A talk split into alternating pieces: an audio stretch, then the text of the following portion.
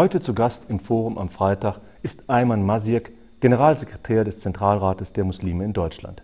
Hier im Pariser Hoftheater in Wiesbaden ist der ideale Ort, um über unser heutiges Thema zu sprechen, Humor im Islam oder worüber lachen Muslime. Herr Masirk, was reizt Sie an diesem Thema? Also wenn man das Wort Islam und Muslime hört und von, davon gesprochen wird, dann verbindet man nicht direkt das Lachen oder Humor.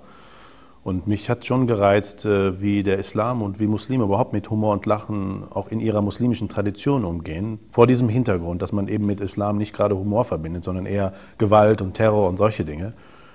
Und ein, ein großer Showmaster, Happe Kerkeling, hat vor, vor ein paar Monaten gesagt, dass er sich mit seiner Figur Horst Schlemmer nicht in einer Moschee traue.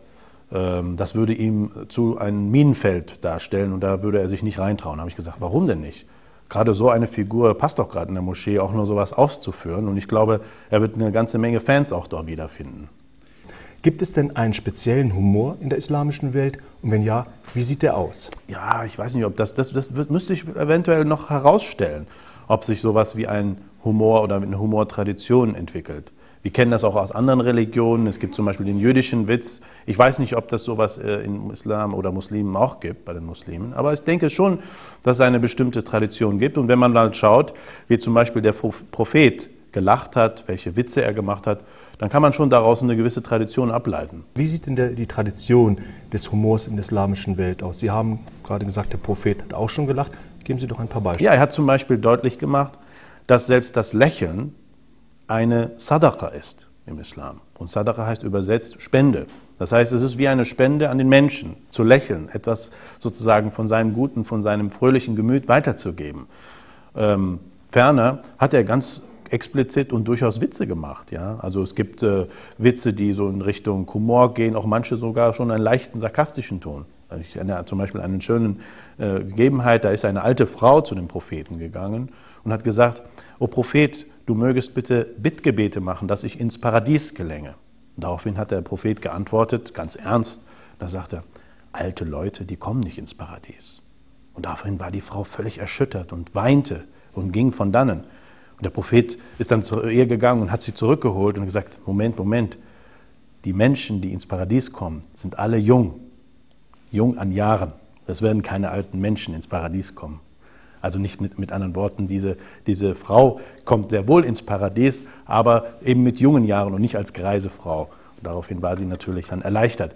Und das ist ja schon sehr grenzwertig, solche, solch ein, solch ein, äh, ja, so einen Witz zu machen, schon manchmal sogar auf Kosten dieser Frau.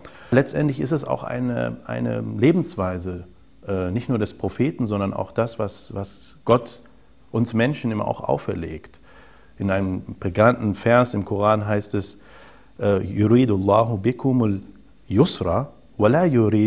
bikum al-usr. Übersetzt heißt das, er möchte für euch Menschen die Erleichterung und nicht die Erschwernis. Und ich meine, gerade das Lachen und das Lächeln ist ein Teil unserer Erleichterung, auch erleichtert das Leben, macht es leichter, macht es, macht es auch erträglicher, dass es ohnehin schwer ist und ohnehin auch manchmal, wo man großen Belastungsproben ausgesetzt ist. Und da kann das Lachen und Lächeln sicherlich ein bisschen sozusagen für Entspannung sorgen und auch für die Erleichterung sorgen, die letztendlich Gott von uns will und nicht die Erschwernis. Sie schildern jetzt eine sehr humorvolle Seite des Propheten Mohammed, die ist im Westen gänzlich unbekannt. Woran liegt das? Ja, ich würde sogar weitergehen. Es ist in vielen Muslimen unbekannt. Ich habe über diese äh, auch Seite des Islams geschrieben und, und auch Artikel verfasst und ich bin manchmal wirklich erschreckt gewesen, äh, auch von, von Reaktionen von muslimischer Seite, die sozusagen das überhaupt nicht verstanden haben und gerne diesen Islam weiter so humorlos äh, so stehen lassen äh, wollten, wie er oft auch äh, da steht. Natürlich, wie gesagt, das muslimische Leben, das, äh, die islamische Geschichte ist nicht nur eine Geschichte des Humors, das ist selbstverständlich, sondern es gibt auch alle möglichen Facetten.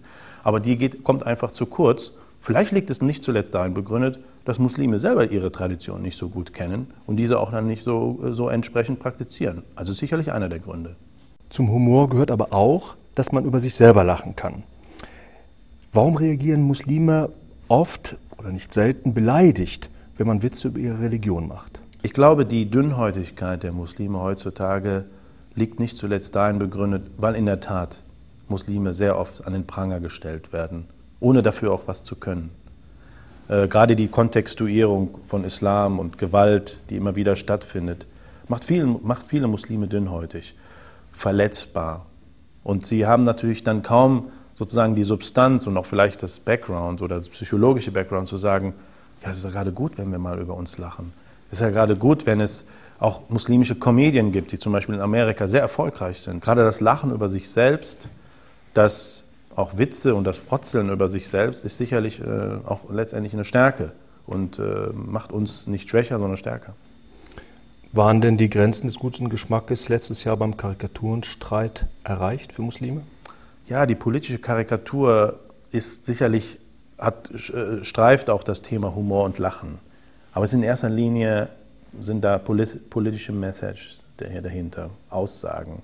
Weniger geht es darum, Menschen zum Lachen zu bringen, zum Lächeln zu bringen oder auch ein bisschen zu erheitern, sondern es ist manchmal auch eine ganz klare politische äh, Aussage. Es gab eine Karikatur, wo sich Muslime sehr geärgert haben und wo sie sich auch in ihrer Ehre und Würde verletzt gefühlt haben. Nämlich eben wieder diese beschriebene Gemengelage, den Propheten als Terroristen darzustellen. Da haben sie gesagt, das hat nichts mehr mit, mit, mit Karikatur zu tun, weil es wird hier sozusagen eine ganze muslimische Gemeinschaft in einen Topf geworfen. Und es wird kaum noch differenziert. Letztendlich ist sogar ein Tatbestand von auch rassistischen äh, ähm, äh, Gegebenheiten da äh, vorhanden, weil man eben sozusagen alle einen Gruppe in einen Topf wirft. Gibt es denn ganz konkrete Tabus, wo Muslime sagen, da sind die Grenzen erreicht? Ja, man kennt eine andere Tradition, und zwar mh, hm, den jüdischen Witz. Und der jüdische Witz geht, glaube ich, weiter, als der muslimische überhaupt gehen kann. Nämlich das äh, Frotzeln auch gegenüber Gott. Äh, das vielleicht auch äh, ein bisschen verbunden mit dem Anklagen, ähm, ihn sozusagen auch als Person mit in das Gefüge zwischen Mensch und Gott und so weiter zu sehen. Ich glaube, daran, daran äh, denkt man, an diese Tradition. Und ich kann mir durchaus vorstellen, also, dass der muslimische Witz so weit nicht gehen wird. Aber im Westen ist es ja so, dass man sagt, Humor kennt keine Tabus. Es darf über alles Witze gerissen werden, weil das auch eine Form von Kritik ist. Wären denn auch im Islam Witze über die Religion möglich, zum Beispiel über den Propheten? Ich denke, durchaus gibt es solche Möglichkeiten. Die Frage ist nur wie. Und ich verwahre mich vor der Aussage, dass wir hier im Westen keine Tabus haben, was Witze angeht.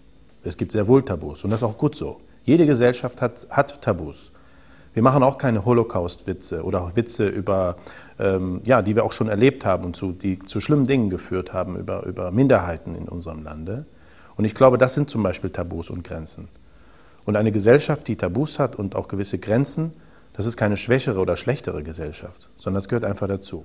Es ist, glaube ich, eher ignorantisch, wenn wir sagen, nur um unsere Tabus kenne ich, aber die anderen will ich gar nicht erst kennenlernen und die möchte ich auch gerne mal sozusagen überfahren. Nee, es gehört auch dazu, dass man diesen Tabus dann kennenlernt. Klar. Sie sagten gerade, dass viele oder einige Muslime sehr dünnhäutig geworden sind in letzter Zeit, was Witze über ihre Religion betrifft oder über Muslime betrifft. Ähm, aber müssen Muslime nicht auch, wie die Angehörigen anderer Religionsgemeinschaften, ertragen, dass man Witze über sie macht?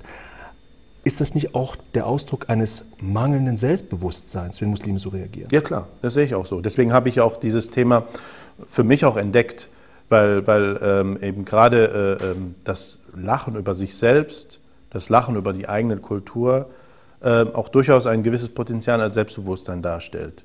Und wenn man das nicht kann, dann liegt es nicht zuletzt auch manchmal so wirklich an rein psychologischen Gründen. Und dann wird von den Muslimen öfters gerne religiöse Gründe vorweggeschoben oder vor, vor, vorgehalten, aber es sind eigentlich psychologische Gründe. Sehen Sie Humor auch als eine Art des Dialoges zwischen den Religionen, dass man irgendwann dahin kommt, mit und auch übereinander zu lachen. Ja, ganz bestimmt. Also ein sehr guter Vorschlag. Es wäre, es wäre fast nicht nur eine Bereicherung, sondern es wäre fast schon eine, soll ich sagen, eine, eine Erhebung, des, äh, eine Erhebung in einer, einer wesentlich äh, höheren Stufe des Dialoges, wenn wir in der Lage sind, Christen, Juden und Muslime sozusagen übereinander zu lachen, nicht nur übereinander zu reden oder so und Dialog zu führen, sondern in der Tat auch übereinander zu lachen. Das würde unglaublich viele, sagen wir mal, Knoten ähm, oder, oder, oder, oder, ja, äh, ganze Zöpfe entknoten und, und, und, und, und auch äh, frei machen und viel, viel auch leichter, auch manches vielleicht äh, Schweres in unserem Leben äh, zu ertragen. Also ich glaube schon, dass das eine, eine sehr interessante Stufe ist, aber wir sind leider nicht so weit. Herr Masik, ich danke Ihnen für dieses Gespräch. Gerne, bitte.